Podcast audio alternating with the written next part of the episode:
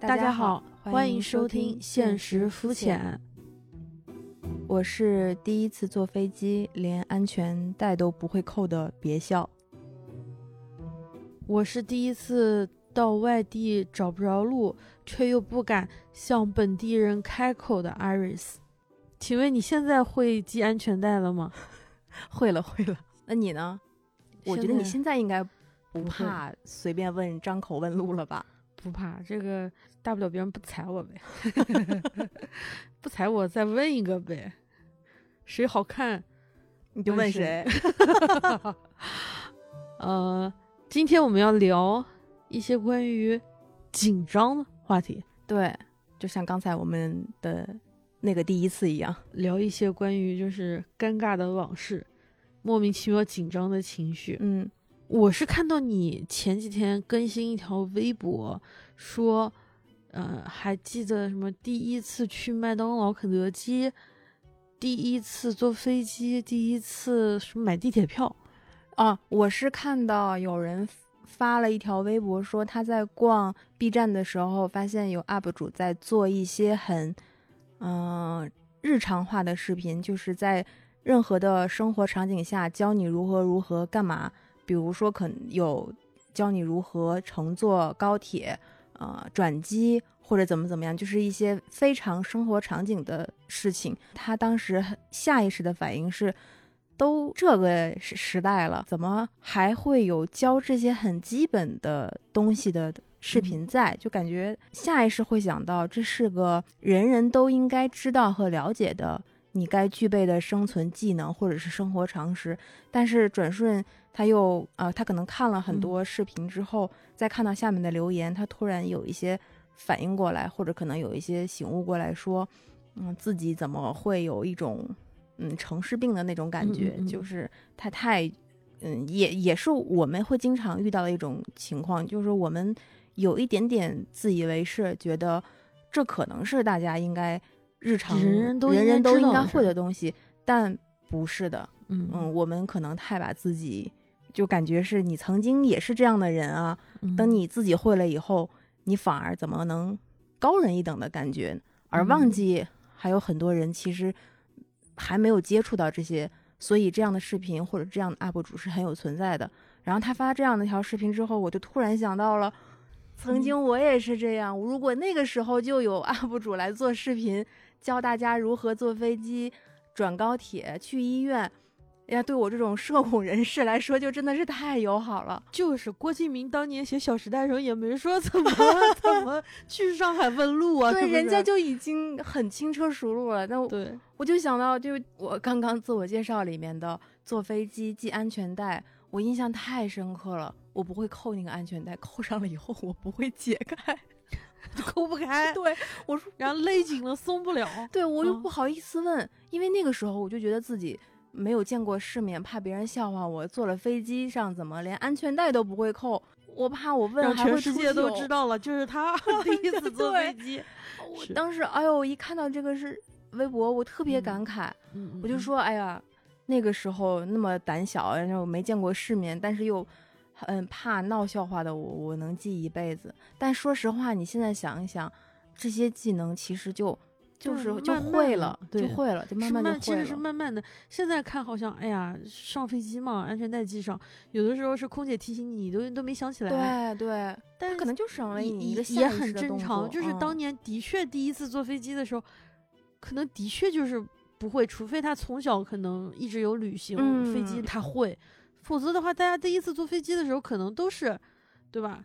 那第一次上飞机餐的时候，每一个菜都吃完了，吃的 干干净净，哇，还有酸奶。然后后来就是你坐飞机多了，你就会跟他说，嗯，不用，给我点水就行。啊，睡着了以后不要叫我。呃，对对对，你就会觉得啊，是就谁都是从那一步过来。就现在我们也也还是有很多很尴尬、很紧张、很不知所措的时候。对，现在我们也有。也有紧张的时候，无论你到哪一个阶段，你都会遇到一些未知的情况。你说那个第一次坐飞机不是系安全带不会吗？嗯，我记得我第一次有一次就是第一次去非洲坐飞机，忽然飞机起来了，就是全机鼓掌，给我真是我也不知道该怎么办。飞机是满员吗？呃，差不多就是大家都在鼓掌，嗯，然后落飞机的时候，落地的时候也要又是全员鼓掌，我又不知道该怎么办，我是鼓还是不鼓呢？我要不要融入他们？他们好高兴哦！我当时觉得哇，还有一次长见识，了。还有一次我记得特别清楚，那个时候也坐过好多次飞机了，嗯可是呢，我从来没有看到全程一直在疯狂使用手机的人，嗯因为你在国内坐飞机有就是好多年前还没有呃开飞行模式，啊，是的，要关，机嘛。还是那种老手机时代，否则你的某个频段可能就会影响飞机。嗯然后有一次在法国还是在哪儿，坐在飞机上，有一个老外从上飞机就开始忙忙碌碌的，就是一直在按键，到中间他还在按键，然后我们的飞机颠了一下。我就觉得，我就觉得是不是他发的那个手机的信号把我们飞机给干扰震住？我就特别想向空姐举报，但是我的英语、法语吧也不够，就是 excuse me，不不不，我我我要怎么说后面啊？Pardon，就感觉当时也不知道，很不知所措哈。后来近五年吧，嗯忽然哦，国内也开始就是说，只要你开飞行模式就行了。呃，你用 iPad 也没关系，你敲敲打打也没关系。嗯呃，你忽然知道，哦，原来当时那种紧张，紧张了整整一路，就是始终觉得自己马上就要空难的那种心情，完全毫无必要。他那手机要能有信号，那手机还是怪不错的哈。但那个啊，真的好好真实啊！那个那种紧张感，好和和，其实就是那个时候你会有一种未知的恐惧，你不知道接下来会发生会发生什么。是又不敢说，对，后来呢，你想想，其实也就过去了，你恐惧的事情并没有发生。第一次点麦当劳不会点，嗯嗯、什么星巴克喝咖啡不会点，不知道什么中杯、嗯超大杯。小我想点个小杯咖啡，他告诉我你点的是中杯吗？我就把我问懵了。tall Grand Grande Grande 和和温 Wendy，迪，嗯，这是什么语？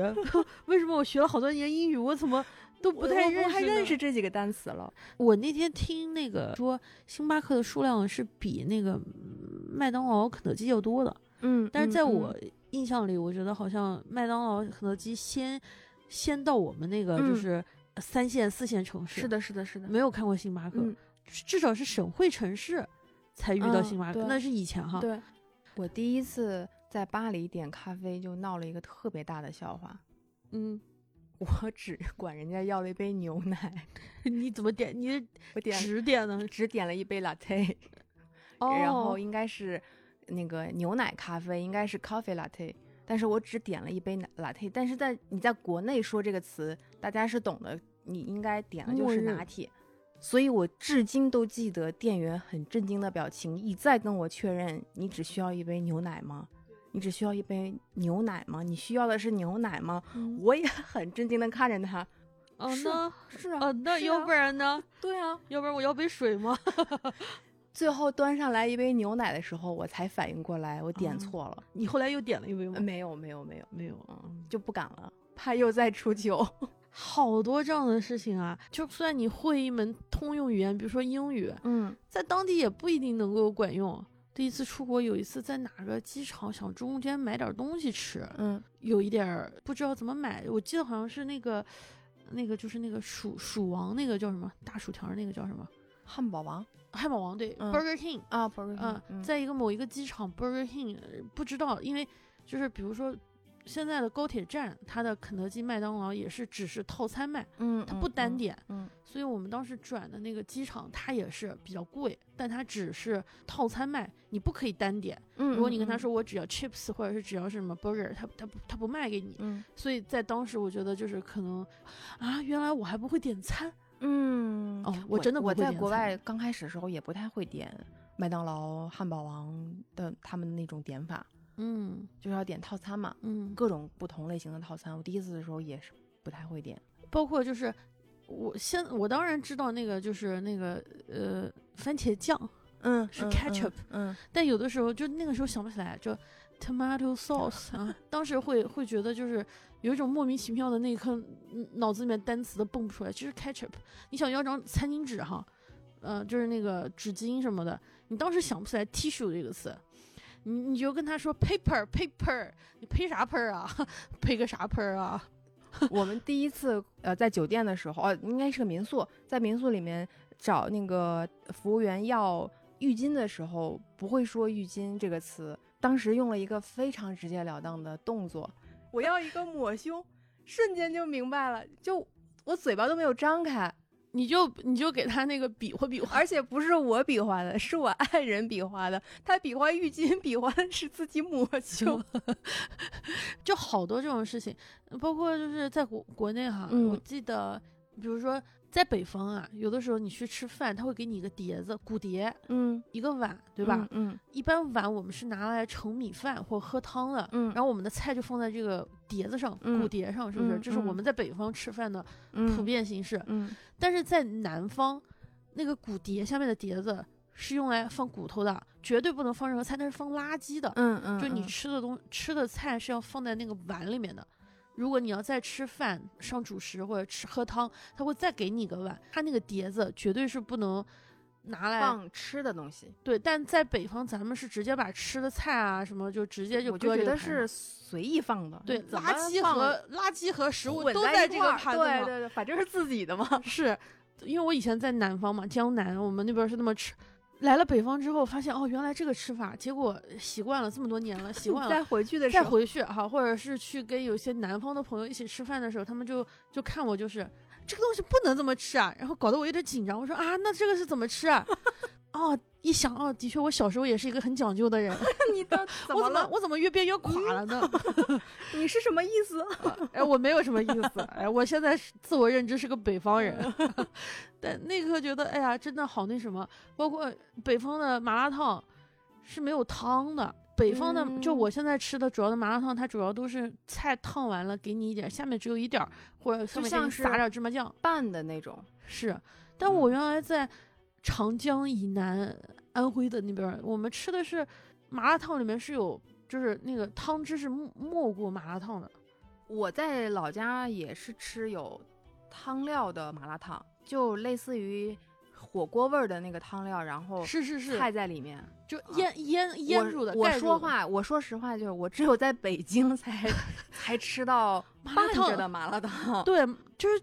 我从来不知道这个叫麻辣烫，我说这不就是麻辣烫菜吗？对，但是所有这边人都这么吃，然后所有人吃什么东西都要搁芝麻酱。嗯，对我我每次都是首先说我不要麻酱，对我我我都不知道要麻酱干嘛，但我又觉得凉皮儿竟然要麻酱，大家都吃，我不吃是不是也不太好？然后又又怕格格不入，又怕显得你特别。那个时候就特别学会了特特别会察言观色，就是先看别人怎么。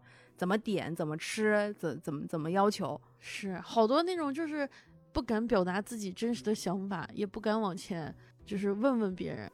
就是记得你第一次吃西餐，你你哎呀，你记得你是左手拿拿啥，右手拿啥，左手要百度搜一下啊，或者是我就会观察周围的人怎么吃那一块餐布是。挂在胸前呢，还是铺在你的腿上呢，还是压在你的碗碟下面呢？都会漏气，尤其是前几次去吃的时候。后来我有一个方法记住了，就是一般人不都是右手嘛，比较有劲儿，右手拿刀，为什么呢？因为右手有劲儿，所以它能切。嗯嗯。所以我每次就是这么记它。如果你要去南方，就比较稍微档次高一点的饭店，嗯，他有时候会给你准备从里面到外面就是不同的筷子。有一有一双是公筷，嗯嗯，有一双是自己的筷子。我第一次吃的时候，我不知道我该用哪个筷子，嗯，我就开始看，看别人先用什么筷子，然后跟着别人学，嗯。后来想想，其实也可以问一句嘛，就哎，你们为什么有两三双筷子啊？啊，我应该怎么吃呢？对啊，金银铜还是怎么回事？就应该怎么用之类的。嗯，可能现在脸皮厚了，就没那么害怕问了。对，现在真的是脸皮。就就算说脸皮厚了，嗯，也不太害怕。第一次去哪些地方不会吃，那我就直接开始问你这个怎么吃，你告诉我一下。前两天我和一个那个朋友，景德镇的朋友，我俩去逛了一次芳草地商场，就北京一个比较高档的商场。因为他是做瓷器的，我俩逛商场的时候就进去看了很多瓷器和卖那种家居用品。我俩进了一家店，就是拿了一个杯子起来看。他在跟我说：“他说，你看这还有模具的那个印儿什么的。”店员隔得特别远，说了一句：“一千五一个。”然后我俩装着什么事儿都没有发生，我俩继续在那看。嗯，他紧接着他就过来，他戴上了手套，开始擦这个杯子。啊然然后我当时的第一反应，要我以前肯定就紧张了，我就赶紧走了。嗯，但我那不，我说哦，我说你们现在每一个，嗯、就是杯子都要擦，啊那为什么其他的杯子上也都有指纹啊？还是你只是只擦这一个呀？嗯，然后店员说没有，就继续擦那个杯子。嗯，然后我就继续看，我俩就把每个杯子都摸一遍，摸就摸，就是你要是告诉我都不能摸，没有问题，对吧？嗯可能我俩看上去不像会买一千五一个杯子的人，所以他会说出这种话。我觉得我也能理解他做出这样的行为。我们理解的太多了，我们不能理解这些人的做法。但是我就反问他一句，我说哦，是只擦这个还是都要擦？你看那些也有，就，但是我以前肯定不行，我以前、嗯，对我我以前肯定脸就红了，就就赶紧、嗯走吧走吧。现在我不走，虽然我买不起，但我敢看，看又你不要钱。凭什么不让我看你这店开了，我就是就是就是让我逛的呀。就是，你又没说不让我验要验下存款才能看了。嗯，你这店难道是只能买才能进的话，你最好立个牌子，是，但就是经过这个事情那一天，我忽然觉得，哎呀，我是真的长大了，皮厚一点就可以。呃我是真的嗯长大了，我是真的有底气了。虽然我买不起，但是我看的底气真的是足足的。以前我家里人说我特别的内向，嗯、胆小，不敢在人前干嘛干嘛。后来这几年呢，他们说，哎呀，我我现在变得可能说了，呃 你变得可能说了，嗯、你也比较，呃，就就就类似于就是你从内向变变得很很很外向了，很外放了，然后你也很会很主动的跟别人去沟通什么的。后来一想，不都就是被逼着自己要面对面对任何事情，就锻炼出来了呗。你还记得你第一次公众演讲吗？我记得嗯我第一次公众演讲，是什么什么？应该应该是在中学的时候吧，但是太大的印选象，班干部。我忘了，太具体的细节我已经完全记不得了。但我记得我特别讨厌演讲，那我有可能就是我演讲的时候确实不是我很舒服的时候，因为我到现在特别不喜欢的两种形式，一是演讲，二是辩论，就是这两个，就是包括现在我也不喜欢看关于演讲和辩论的东西。我感觉我在人前会特别特别紧张，一紧张到明别人明显能听出来你是在紧紧张。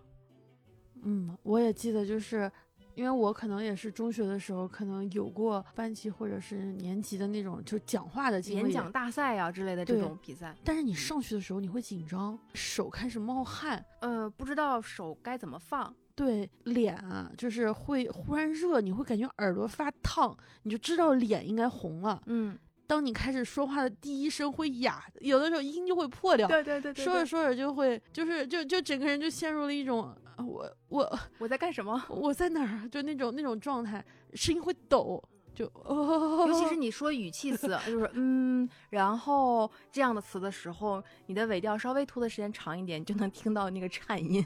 解决它的方案就是把声音说的再大一些。如果在台上，比如说你要说什么东西，你要发言，你要讲话，你你在嗯参加什么比赛的时候，台下坐了很多人，你当时你的眼睛是盯哪一块儿？盯我的稿子，不是，如果你就真的哦。是要面向下面的人，我会盯着远方的一个就是物件儿，往后面盯集中盯一个地方，我也是这样，因为我害怕跟大家有目光接触，我一接触我反而就不知道我该说什么了，然后我会特别在意他的表情，如果他的表情是那种哼这个人在说什么的时候，我感觉我可能当时就下不了台了，所以我一个人的脸色都看不了。嗯，我就是做翻译嘛，有的时候跟大领导在上面的时候，下面比如说有好多好多人，如果是我拿手持话筒，我就没有办法就是做笔记，就完全就是听啥翻啥，我的注意力就会高度的集中，嗯我就会努力的在脑子里面有一个那个纸，就记领导讲话的东西。你那个时候就应该不那那一刻下面的人就不存在了。对对有一次下面可能有千把人吧，但我一点感觉都没有，嗯嗯，就是脑子里面我只记得他跟我说的什么，我现在努力的在记。有一次是我有稿子，领导之前的讲话已经给我了，所以我已经翻译完了，我只要照读就行，我就不用现场翻。但是那一次，因为领导说的时候啊，我就知道他会说啥，我就会眼神飘飘一下，嗯看一下嗯下面嗯人的反应。反应我不知道为什么我看到下面的人，虽然我谁都不认识，但我脸忽然就红了。我再低头看我的那个稿子的时候，我讲话忽然抖了。其实这个翻译啊，我已经文字都出来了，我就只要读出来，只要跟着领导断句的地方把它正常读出来就行。但我那次讲话，我记得特别的清楚，我的讲话的时候声音一直在抖，甚至就是领导会看我一眼，然后感觉出你的不对劲了。对，我会看着我的稿子，我感觉到他在看我，然后我就提醒我自己，不能再在他讲话的时候看下面了，赶快看稿子。专心专注一下，就必须要把那个收回来。对对对，否则的话，只要我看一下，我整个人就会紧张到一种，我我要需要自己拽自己的裤子，就捏自己一下，掐自己一下，就是回来这个状态。嗯嗯。可能是因为我们也不是天生的这种公众演讲的性格，没有太多这种机会哈，所以还是会有点那啥。我想起来，我之后能够慢慢的。锻炼就是自己不再那么内向，或者是缩头缩尾，永远缩在后面的时候，是上大学 当主持人的时候。对，各种文艺大小文艺汇演，就是那个时候练出来的。是穿着那个大礼服蓬的婚纱，对对对，就什么一到什么幺二九大合唱比赛啦，新新生的文艺汇演啦，毕业生晚会啦，或者是某几个节日的，哎呦，盘着头，然后给你化妆。呃，台上很亮，然后台下一暗，你们大家就要把那个劲儿拿出来，因为当时的那个主持风格还是很很很官方的那种，尊敬的各位来宾的那种感觉。我理解啊，就感觉就是那几次就把你锻炼出来了。对，只要你适应了，只要你一次两次适应了，甭管就是说到底做的有多么优秀，或者是到什么程度，那些其实都不是太重要的，重要的是你每一次能上去。是是，而且。只要那么一次成功，你的信心或者是就会加一些，就会加一些。然后你下一次要是再做类似的事情的时候，你至少有了很多底气。就算你紧张，你也会找一个方法把它给对自己给它遮掩过去。你说错了，其实也不是很担心，对，就救一下场。对对对对对，这种想想就是你逐渐变得完整或或没有那么慌张，是因为你见了更多的东西。可是我们都是从那种最初的慌张起来的嘛。我觉得最难忘的那种感受，对于恐慌和面对未知，其实我觉得咱们俩有一个挺像的地方，就是面对还没有发生的事情或者是未知的事情，会提前但产生出来很多恐慌。我感受最明显的时候是去医院，尤其是自己去医院。从挂号开始到看病这个流程，我在没有去医院之前，哎呀，真的要做好久的心理建设，甚至有的时候我会说，我宁可沉浸在这种痛苦里面，我也不想迈出那一步去医院。就去医院对我来说是一个，就是还你不还不让我加班呢，就那种感觉，我就是不想去医院。但是，但是只要你从家里迈出去了，你到了医院那一步，你就感觉有无形的。手啊，或者是什么催着你往每一个环节去走，比如说你先去挂号，然后你再去领什么东西，你再到科室面前去，呃，排个号，叫个号，然后你等着去看病，再去拿药。有了那一次，我就突然感觉事情没有我想的那么糟，对，也没有那么难，也没有那么难。我到那个到了那一步。我硬着头皮，我也去问各种，比如说护士台的护士啊，或者是志愿志愿者呀，再或者你身边，你觉得你看这个人能问一下，你就问一下他，我这个科在哪儿走，是有很多人会帮助你的。嗯，谁都不是生来就会，而且不同的医院和医院的配置不一样，完全不一样。对，比如说中日友好医院，对吧？他怎么挂号的流程和协和不一样。嗯。和可能有有医院又不一样，也不一样，对，所以你朝阳医院也不一样，对你都得看一下它的那个分布图，怎么怎么找。我我每一次到了那个医院以后，找住院部和找门诊，我都是一件特令 我特别头疼的事情。我一问，护士就会说：“您往前走，走到头，左拐再左拐。”我就快记不住了。我说什么叫再左拐再左拐？我走到哪儿左拐？然后我每一次，哎呦，就是这一点。在去看病之前的压力特别大，反而比看病时的压力要大。我到现在都记得，就是我前几年有一次查那个，我有一次是咳嗽，咳到特别严重，嗯，挂了个急诊，医生说你顺便查一下那个，拍个片子。拍了片子之后，医生说，哎呦不好，你这个上面有个阴影，这怎么搞？这个你明天还要再去复查。我第二天我特别不去不想去复查，但他说这是一个特别不好的东西，你还是必须得查。所以第二天我又就是把片子拿过去，中间就是因为你又要你是之前一天的号，你怎么样去挂，怎么样去把片子在急诊科当时出片子好像是他可以看到一个图吧，嗯第二天等于你要取片子，嗯然后再去到住院部请人去会诊。嗯然后当时我记得特别清楚，在垂杨柳医院那个医生说，恐怕是个不好的东西，是个恶性的，你要开刀。哦，我当时就是刚毕业，应该也是刚入职场不久吧，从来没有想到一个人在北京，忽然有一天有一个跟我说，你要你长了个东西嗯啊，可能是癌，就是不好的东西。嗯哎呀，我那一刻我就觉得完了，我不会要死吧？我不会只有一年或者是半年的寿命了吧？我觉得特别无助。而且他说，嗯，你这个就是基本上可以确定是不好的东西，你尽快办手续吧。我我那一刻我真的特别崩溃，然后我给你打电话，然后给小杜鹃打了电话，我又不不想哭，但我说万一我死了，总要有人知道吧？因为现在你又没有确定，我又不能跟我家里人说，让他们马上来，所以我就就给你们打完电话，稍微的，就是做了一个遗嘱，就万一我有什么事儿，万一我真的立刻就要手术，你们做个心理准备。紧接着我的第二反应是我特别紧张，嗯我从来没有去过中日友好医院，我平时也不打车，就一般都坐地铁嘛。嗯那天打了一个车，应该是在车上掉着眼泪，一边哭嗯一边跟你们说的，应该是跟你打电话在在在出租车上哭着说，我可能长了个不好的东西，嗯我不知道是不是会那什么。然后出租车司机看着我也觉得我特可怜，就是说，嗯、我给你开快点儿。那天因为是下午，哦快要他怕如果那天挂不上号，可能又得耽搁，我就特别想知道结果，就赶紧去中日，等于是当天挂上号，当天给他确定一下嘛。那一路上的心情啊，到我真的去医院里面挂号，我觉得每一步走起来特别沉重，我感觉我死定了。嗯后来就是是一个结节，那这几年发现结节很正常很多，但是当时那个的确是比较大，就是从那种特别慌张，一个人在医院里面从来没有来过这个医院，也不知道哪个部对哪个部，脑子里面完完全是我可能是不是不行了那种状态，嗯也不知道该怎么办，社保卡就是觉得都不知道该往哪哪插，嗯嗯，就是还要去 CT 室，还要先扫号，然后再叫号，就所有的东西，我又必须在短暂的一到两个小时里面全部搞定。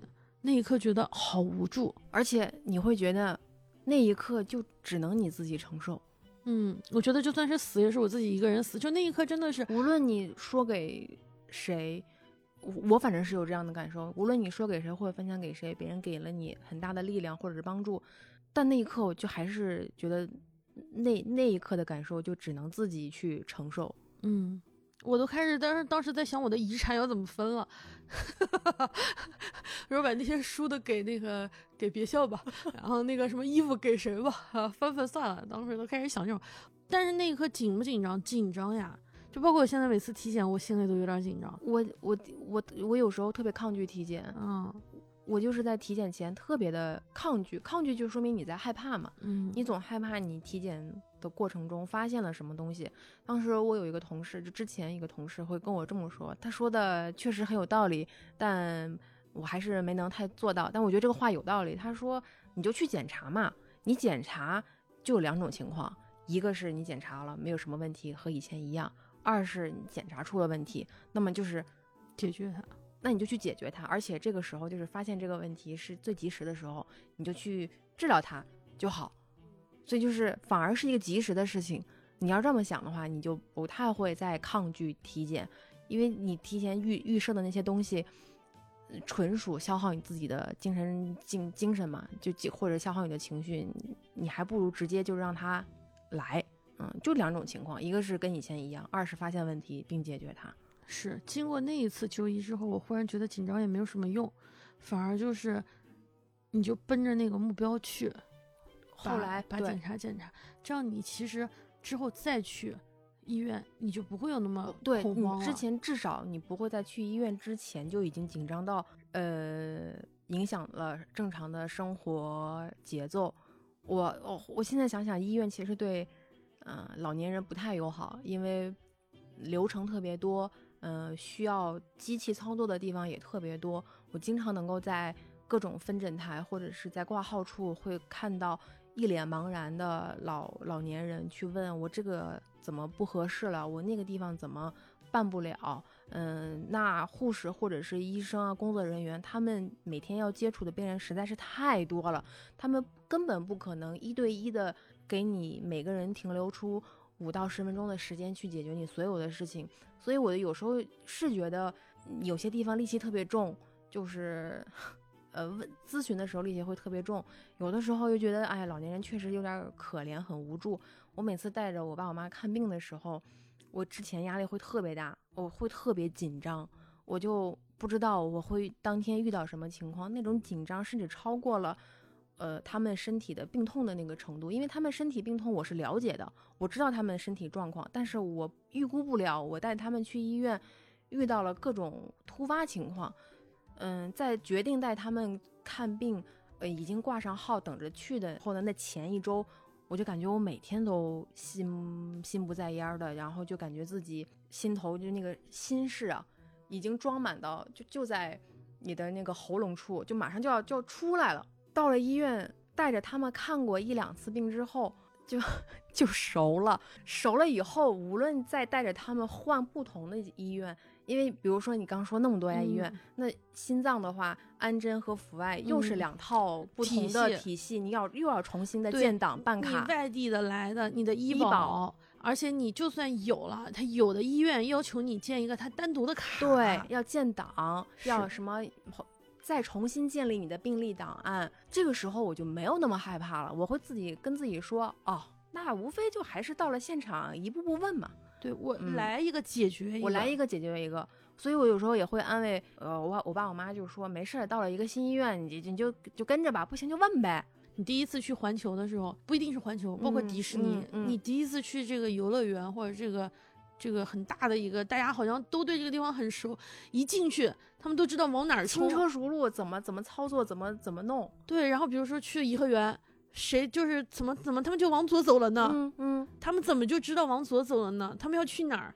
然后你到了这个地方，如果没有足够的就是提前的了解，你第一次来，嗯，你也会很很懵，嗯，我要不要去排这个啊？这个要排多久呀？嗯，这个景点不会走了之后那道门不通，我就一直往另外一个方向走，越走越远，不会吧？我们就是特别擅长胡思乱想，然后给自己。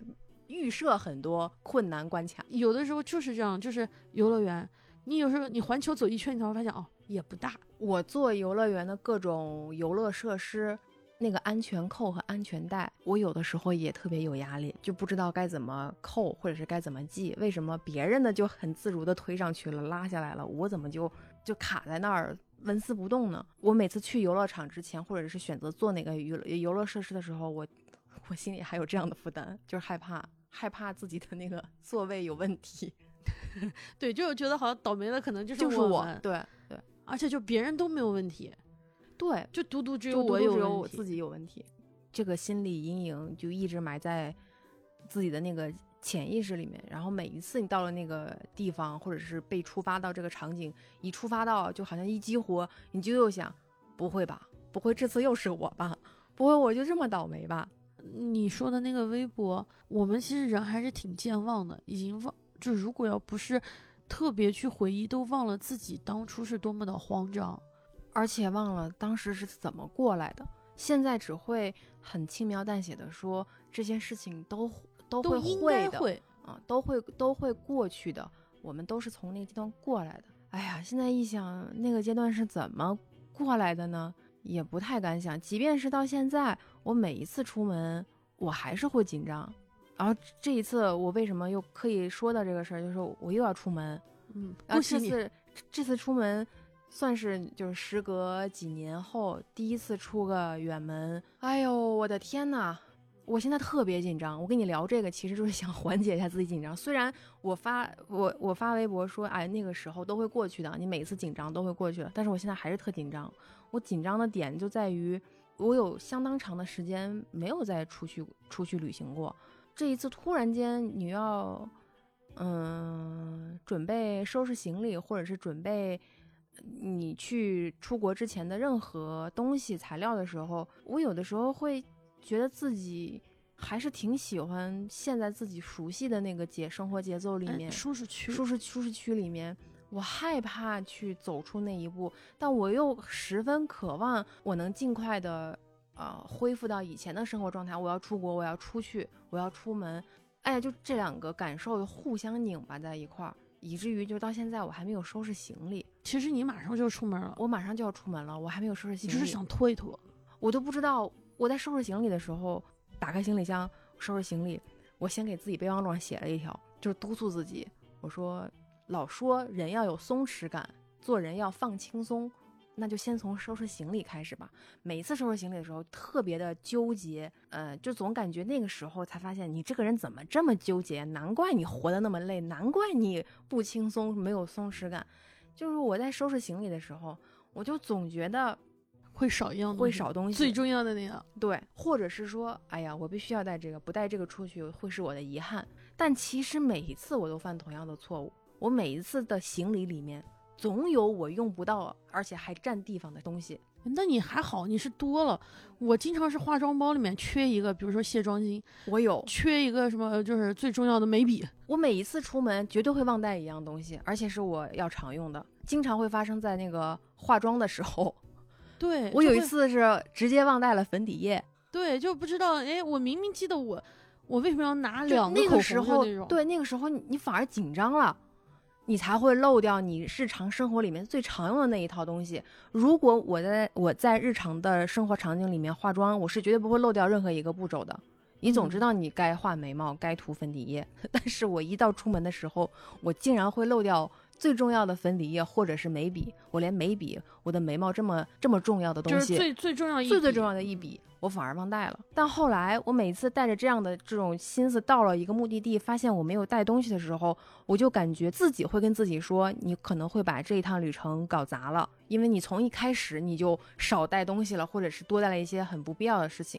那后来我的朋友或者是我爱人就说，哎呀，没事啊，如果你忘带眉笔了，你去底下的商店里面再买再买一根就好了。对啊，就就你回头一想，是其实没关系，其实根本没有关系。有些是你没有带的东西，你再去买就好了，你再补一支，总能够应急。大不了今天不化了呗。对呀，那又有什么关系？放松下来，你就不化妆了嘛。反正你是出去玩嘛，出去玩你就放松的玩。你出去的目的不是去了一个地方化妆，而是你是出去玩的嘛。就这几年吧，我忽然理解了为什么《哈利波特》里面格兰芬多嗯是主角，因为是勇敢，因为斯莱特林斯莱特林代表了。呃，就是智慧吧，就精英，对吧？他们是就是很优越的，他们很厉害。嗯，还有代表耐心。为什么勇敢是就是说是《哈利波特》那部书里面就是最重要的一个最珍贵的品质？我说这句话的时候，大家是不是在想啊？我我的分院帽应该是哪儿？把我分到哪个院？但事实上，我们都是麻瓜。嗯，我们甚至是根本就不属于这四大院，好吗？更不要说我们是高贵的斯莱特林还是什么，我们什么都不是。其实，勇敢迈出第一步，是你往前走的最重要的东西。对我前前几天，我一个朋友。嗯，我们两个在分享就是新年该做些什么事情的时候，他的新年计划是想继续再去读读个书，然后选一个专业读个书。然后我跟他也说一下，我可能也有也想就是在学学语言，或者是重新再捡起来再学。嗯，我很惭愧。后来有一天，我令我很惭愧的是，后来有一天他跟我汇报了他的进展。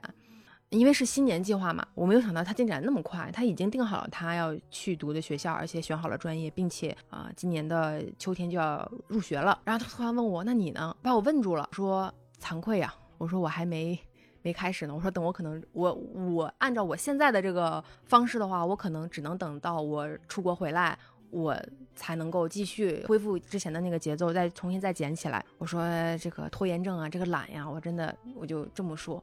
然后他紧接着跟我说，他说，嗯，有的时候啊，我们开始做一些事情。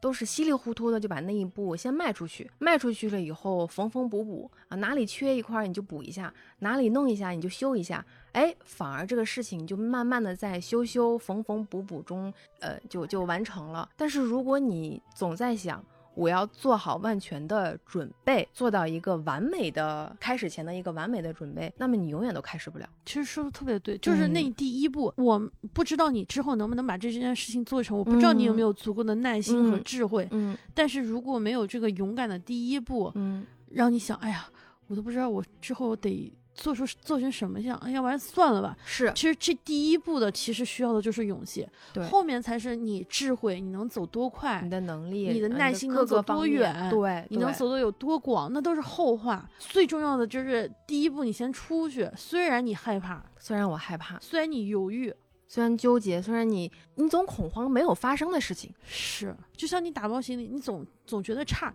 但你就是去了，没有了，你再解决它。你你回过头来，就比如说我现在。跟你聊这个的时候，我在复盘，如果我就不拿行李了，我是不是也能去？当然啊，护照得拿。法国二台出过一个纪录片，叫做《相约未知地带》，特别好看。我跟着你看过一点儿去贵州的那一段，其中中国片，他是俩法国人，一个主持人带着一个所谓的名人，就是电视啊或者电影的一个导演或者是明星啊演员，他之前不告诉你要去哪儿，嗯，就是未知地带，嗯，于是呢，他会让你试去南极的衣服，去沙滩的衣服，去各种地方，让你猜，对，一般人来中国那要去上海、北京、西安什么的啊，对，二零一六年去了。贵州的一个山区的一个苗寨，不是不是冷呃热门的城市和和地方，是一个特别偏远的地方，是一个特别的呃贫相对贫穷的地方。嗯，那个就是那个演员是直到他上飞机摘掉了眼罩，摘掉了耳机，才知道自己才知道自己要要跳到哪儿去，飞往贵州，去往贵州。他说哦，结果去了那个地方，一个法国人语言又不通。就是说名字都记不住，朱老普、东道后，记了半天记错了。当那个老乡啊特别淳朴的出现的时候，一点都没有隔阂。他们是在那个地方踏踏实实的生活了两周，啊和他们一起割稻子、养鸡、捕鱼。当然，就是我们看上去是很流畅的，但这个片子准备了两年。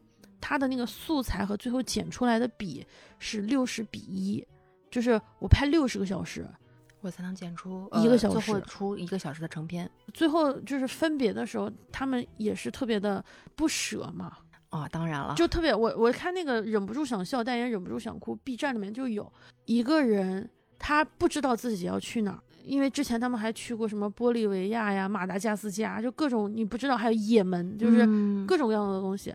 最后，其实他就带了一个包，他就在老乡家新建的一个木楼里面支了一个帐篷防蚊子，因为贵州的蚊子太毒了。其他啥都没有，就那那两套衣服就来回的穿，穿的都是一样的。其实他也活下来了，他在当地跟当地人也建立了很好的关系。嗯，他们一起酿酒，他要给老乡炸土豆。那贵州炸洋芋可有名了，他给他们炸那个薯条，他说炸薯条要用很多的油，你就看到那个男主人就，嗯，我们家就就明显就感觉到这也太耗油了。整个故事就是他们也聊养孩子啊，嗯嗯，就是一个那个女性在就是整个家族包括改嫁的习俗，聊了很多很深的东西。他们相处了十五天，十五天只剪出了一个半小时。还包括他在法国的准备啊，各种真正的片子可能就一个小时，但那个那一个小时足够的深刻，足够的就是触动人心。嗯，后来那个演员在最后的时候说，他说他从一个陌生的地方，完全没有背景，完全没有任何知识，没有语言，什么都不清楚。来到这边有一种失重的感觉，嗯，我觉得哦，当时我失重这个词用的特别好，对，用的特别好。谁还没有失重，然后紧张、不知所所措的那种感觉面对未知的那种感感受都有吧？这种东西是不分海内外、不分古今的。你说完这个综艺，我突然想到，前段时间有一个新出的综艺，叫《既然出生就环游世界》。我之前在节目里面提到过，我很喜欢的一档韩综叫《我独自生活》。《我独自生活》里面有一个常驻嘉宾叫齐安八四，他的主职业是画家，画啊连载漫画什么的，算是半个娱乐圈艺人。这样就是常驻的我读的一个嘉宾。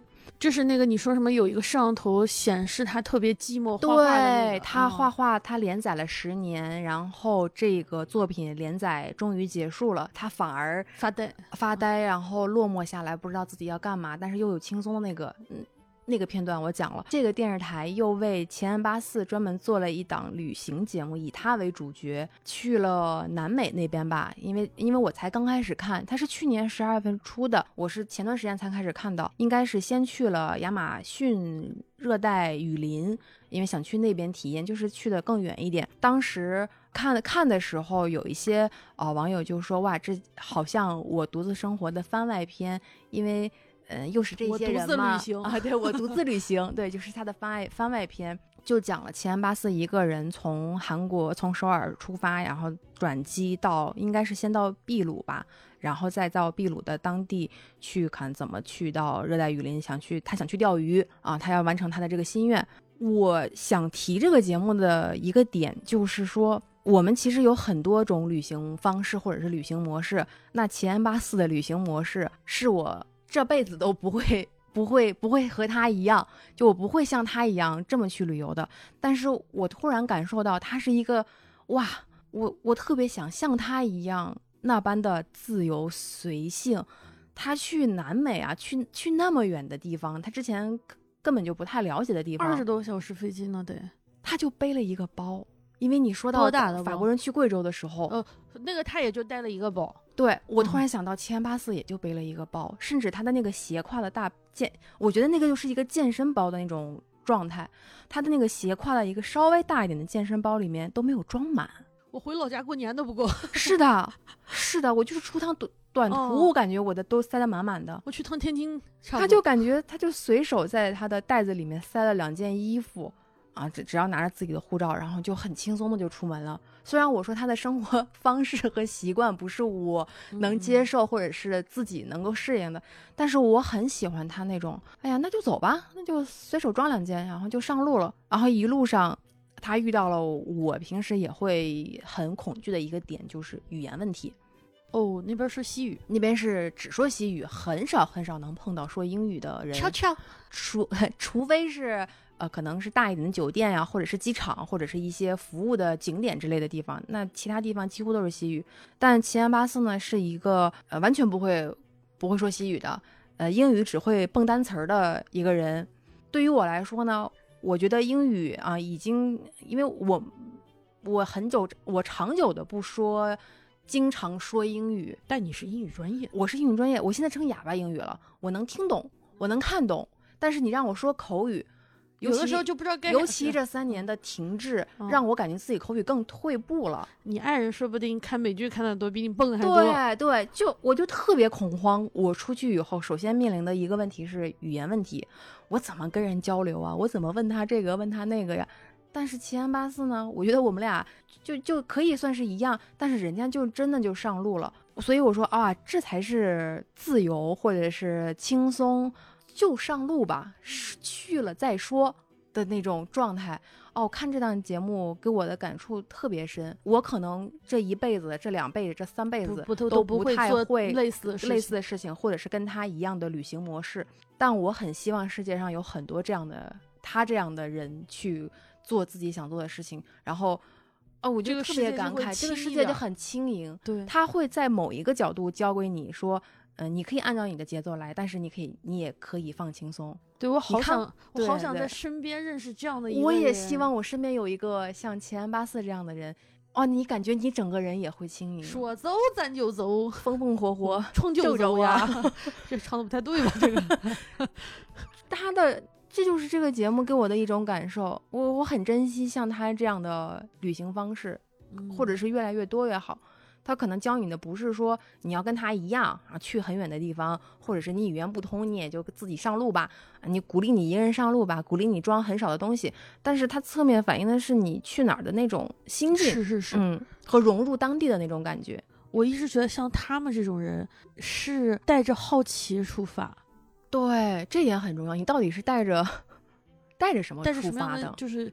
可能应该像记者或者像是导游那样去旅行、出门，就是做事儿。嗯，就去医院，其实它也是一个出行。嗯，就是你去医院出行，或者你去一个你从来没有念过大学，你第一次要出远门去念大学了，去一个新的学校，你要去一个新的城市，你换了一份工作，你要去一个新的单位，嗯，打怪升级，开一个新的地图。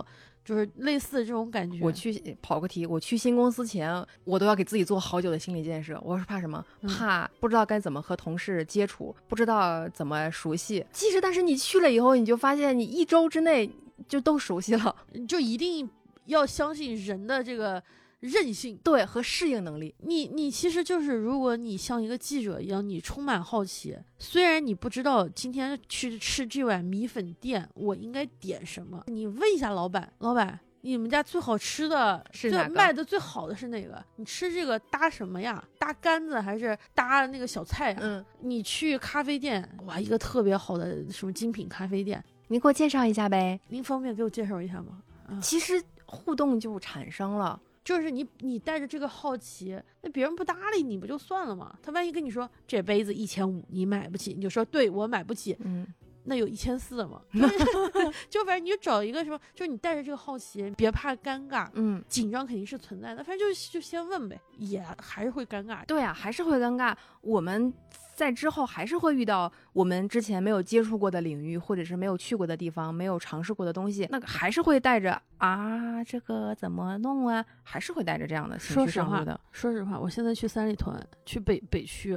我还是不敢进那些什么 Chanel 啊、Celine 啊，三里屯还没有 Chanel 啊，没有是吧？那就那就国贸吧，国贸啊，就是爱马仕啊，我还是不敢进去，我还是会紧张。我跟我朋友说的是，哼，我看不上，我看不上的东西，我不买的东西，我都不进去，所以我根本都不进去。就我其实知道我是我不属于，我跟他们之间没有什么呃可联系性。嗯，如果我带着非常强的目的，我今天要给我自己买个包，我进去，我我可能还会有一些感触，但。我现在的话，我有时候去，我经常有时候去国贸、去 SKP 或者去芳草地，我可能会有那种，我是去吃饭，或者我只是在商场里面转一转。嗯，我遇到这些大牌店的时候，我依然会非常紧张，我不敢进去。